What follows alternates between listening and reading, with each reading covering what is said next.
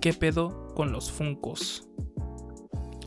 Los Funcos son quizá los objetos de colección más populares actualmente. Se pusieron de moda hace unos años, hace unos cuantos años, cuando aún iba en la preparatoria.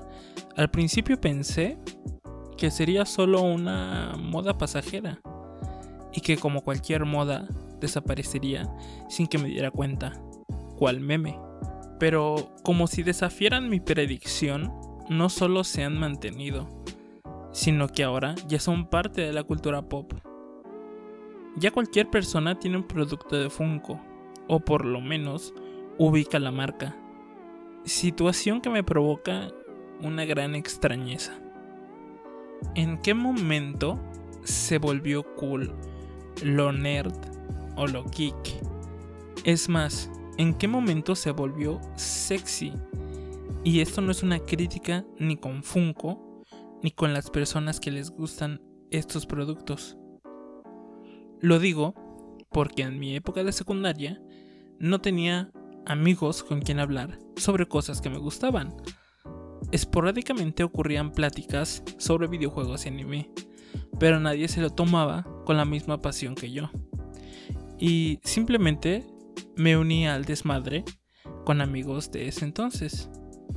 Ya sabes, el desmadre típico de niños de secundaria insultando a nuestras mamás cada que pudiéramos, dándonos de golpes cada que se presentaba una oportunidad o simplemente divirtiéndonos y haciendo cualquier cosa que se le ocurriera a un grupo de niños inmaduros sin la supervisión de sus padres. Para cuando llegué a la prepa, por fin encontré amigos con gustos similares a los míos. Gran parte de nuestro tiempo nos la pasábamos platicando sobre el anime, el videojuego o la película de moda. Pero fue la primera vez en mi vida que me tocó que el resto de la clase nos colocara en el grupito de los raros, o nerds, palabra que ni siquiera sabían usar bien. Y muchos también eran otakus o gamers de closet. Y aún así nunca me sentía agraviado por cómo se referían a mis amigos y a mí. Simplemente sentía extraño. Nosotros simplemente hablábamos de nuestros gustos en común. Pero fue justo a finales de la preparatoria cuando de repente, y en parte gracias a YouTube y redes sociales, lo friki comenzó a volverse cool. Los artículos sobre anime, videojuegos y películas empezaron cada vez más a ser populares. Y entre esos artículos, especialmente los Funcos, tuvieron un gran boom. De repente había Funcos hasta en las papelerías. Estos muñecos cabezones con ojos negros que parecieran querer robarte el alma a la primera oportunidad que te descuides, comenzaron a licenciar y producir Funcos de todo lo que se pudiera, desde Disney y series de televisión hasta videojuegos. Hay muy pocas cosas que hoy en día no tengan muñecos cabezones de Funko. En lo personal, a mí no me gustan los Funcos, de hecho solo tengo uno, y ni siquiera es un Funko normal, es un llavero. No me gustan porque me parecen un pedazo de plástico bonito, que simplemente van a acumular polvo. Y tú podrías decir, pues los limpias y ya. Pero no se trata de eso. Como ya dije, me parecen pedazos de plástico bonitos, que voy a mirar de vez en cuando y ya. Pero no intento que mis gustos personales hagan menos lo que Funko ha logrado, sino todo lo contrario. Creo que es de admirar todo lo que ha logrado esta empresa que nació a finales de la década de los noventas en un garaje. Después de esta pequeña introducción, voy a continuar platicándote sobre cómo, cuándo y dónde nacieron estos muñecos. Ya que, obviamente, antes de estar grabando este podcast, investigué sobre su historia, la cual voy a proseguir a contarte.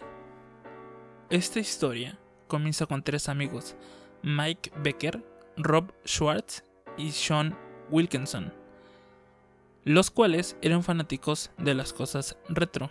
Estos tres amigos se encontraron en un bar de Everett, Washington, cuando decidieron formar su propio negocio.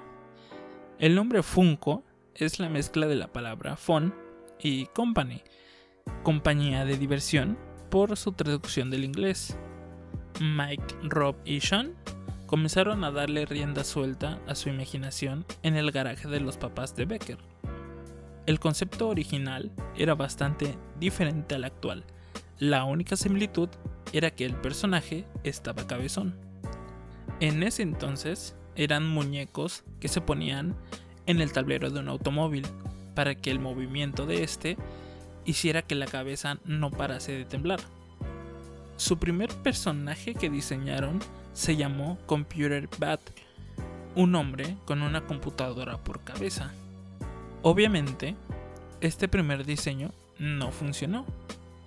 En uno de sus viajes a los estudios Universal, Becker quedó maravillado por el escaparate de la tienda Sparky's, donde cientos de caramelos en forma de pez lo adornaban. Becker quería eso, que sus productos se exhibieran y se vendieran de la misma manera. Becker se acercó al encargado y le dijo, necesitas muñecos cabezones. El encargado se sorprendió por tal propuesta. Días después se cerró un trato con el encargado y él y sus amigos comenzaron el diseño del cabezón de la mascota del restaurante de hamburguesas Bob's Big Boy. Tiempo después, Becker regresó a Sparky's con una caja de cabezones en el brazo y buscó al mismo encargado con el que había hecho dicho trato y le dijo, te los regalo para que los pongas a la venta, no tienes nada que perder. Para el día siguiente ya se habían agotado por completo. Poco a poco comenzaron a conseguir nuevas licencias. Betty Bob y su mascota Freddy Funk fueron los primeros. Luego llegó Austin Powers, película que los llevaría al ojo internacional al realizar un cabezón del protagonista de esta película. Desde el garaje de sus padres, Becker empaquetó más de 100.000 cajas con ayuda de sus papás. El teléfono de su casa no dejaba de sonar. Becker contestaba y fingía ser un oficinista que transfería la llamada supuestamente a un nivel más arriba. Según él, para darle más profesionalismo a su empresa. Pero realmente toda la infraestructura con la que contaba en ese entonces eran sus papás, amigos y él mismo. En el año 2002 realizaron su primer evento presencial. 70 personas fueron invitadas a un desayuno donde podían obtener una figura única. Los fans de las figuras Funko se hacían llamar, o no sé si todavía se hacen llamar, los Funatic.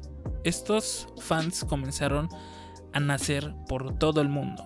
Algunos trabajaban como voluntarios ayudando a la empresa en su logística y otros como ayudantes en eventos presenciales. Todo iba viento en popa, pero el estrés y el ritmo que estaban llevando hizo que Mike Becker decidiera vender la empresa en el año 2005 a un amigo suyo, Brian Marotti. Este, que sigue siendo el CEO de la misma empresa, pasó por una mala racha durante tres años, sin saber muy bien hacia dónde llevaría la empresa.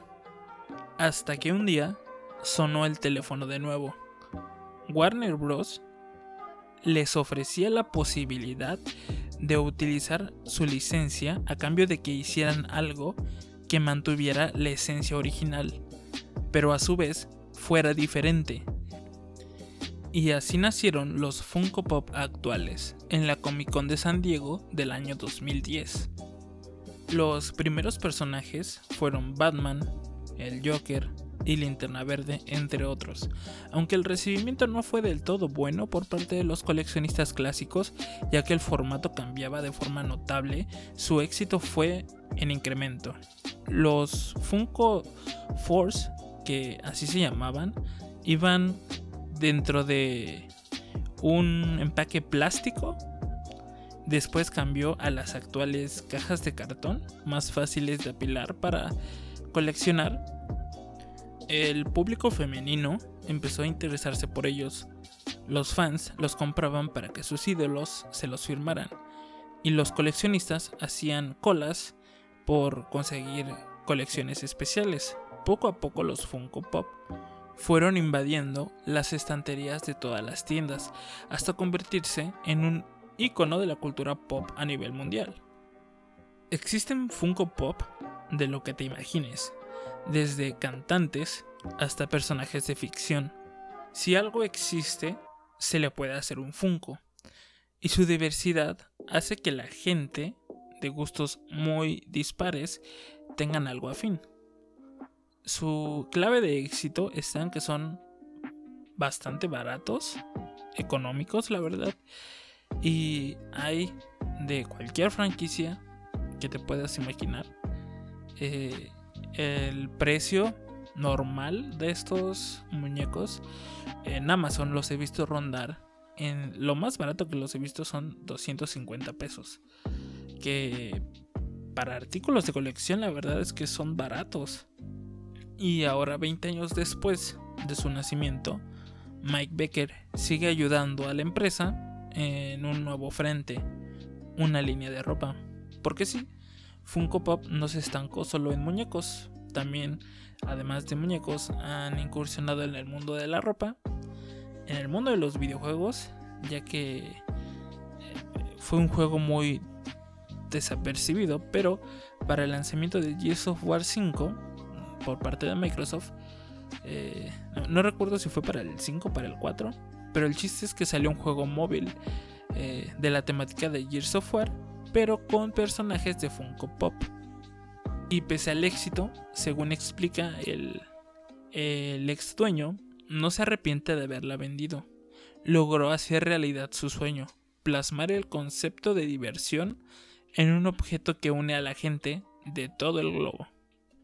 Como ya mencioné, eh, no soy particularmente fan de los Funcos. Algunos me parecen muy bonitos, la verdad, pero mm, no estoy cómodo con con gastar mi dinero en, en una figurita de plástico que digo, cada quien sus gustos, cada quien sabe cómo gastar su dinero. Este yo también he gastado dinero eh, a lo tonto, pero más en, en cosas virtuales como en juegos. Pero la verdad es que está bastante eh, interesante la historia de Becker y sus amigos, ya que lograron hacer su sueño realidad al crear su propio negocio y aunque ya no es el dueño original, eh, pero sigue trabajando ahí, eh, es innegable el éxito que ha tenido Funko Pop. Y en mi círculo cercano tengo un amigo que, que es muy fan de los Funkos. Eh, un saludo a José si está escuchando esto. Él muy seguido me muestra sus adquisiciones de Funkos y la verdad es que muchas veces no sé qué, qué, qué responderle. Eh, por ejemplo, hace poco me mandó eh, fotos de que había comprado eh, los Funcos de la película de, de Godzilla contra Kong. Y no sabía qué decirle, la verdad. O sea, estaban bonitos, pero. Pero no sabía qué decirle porque pues no comparto ese, ese, ese gusto de comprar Funcos. Y la verdad es que me sentía. Me sentía mal por no saber qué responder porque me lo. Me lo platicaba con un. Un ímpetu tan grande que. Que me hacía sentir como si estuviera esperando otro tipo de respuesta. Y pues yo no sabía qué responderle, la verdad. Pero bueno, antes de concluir este capítulo de este podcast, te voy a dar algunos datos interesantes sobre la actualidad de Funko. Eh, por ejemplo, en el año 2016, la empresa Funko realizó un evento presencial con la temática de Charlie y la fábrica de chocolates. Siguiendo la temática de la película, la empresa eh, regaló barras de chocolate, donde 10 llevaban un boleto ganador con el cual podrían reclamar un set de figuras especiales de la película en color oro. Este es uno de los cuantos sets de figuras de Funko que son considerados por los que le saben y por los que coleccionan estas figuras, los consideran como productos invaluables, ya que solo hay 10 de, esta, de este pack de Funkos de, esta película de Charlie y la fábrica de chocolates. Otro ejemplo sería la figura de Funko de, eh, de Dumbo eh, con la cara pintada de payaso. De esta figura solamente se fabricaron 48 piezas. Y el valor de una de estas piezas en la actualidad se, se evalúa hasta en 10 mil pesos. Y como estas, hay otras tantas figuras que debido a su poca producción y a la alta especulación de los compradores de estas figuras, su precio se ha disparado hasta el cielo. La verdad es que esta historia me gustó mucho. La verdad es increíble lo que lo que salió de la mente de tres amigos y lo que lograron. Y así como los Funko Pops, muchas otras cosas guardan una historia muy interesante y Espero que si estás escuchando este capítulo te haya gustado igual que a mí. Y si fue así, que si el contenido de este de este podcast en general te llama la atención, te invito a que te suscribas al podcast en la plataforma que lo estés escuchando, ya sea Spotify, eh, Apple Podcast, eh, Amazon Music, la que sea. La verdad es que estamos en, en muchas plataformas te invito a que te suscribas al podcast ya que estaré continuamente subiendo este tipo de episodios. Espero que vuelvas a pasarte por aquí la siguiente semana o cuando suba otro episodio. Eh, como ya te dije, suscríbete al podcast para que la aplicación que uses para escucharlo te avise cuando haya un nuevo capítulo y así no te pierdas ninguna de las cosas que se me lleguen a ocurrir. Y por mi parte eso es todo por este capítulo. Esto fue ¿Qué pedo con los Funcos? Como ya dije, espero que te haya gustado y espero que te pases por aquí de nuevo la siguiente semana. Bye.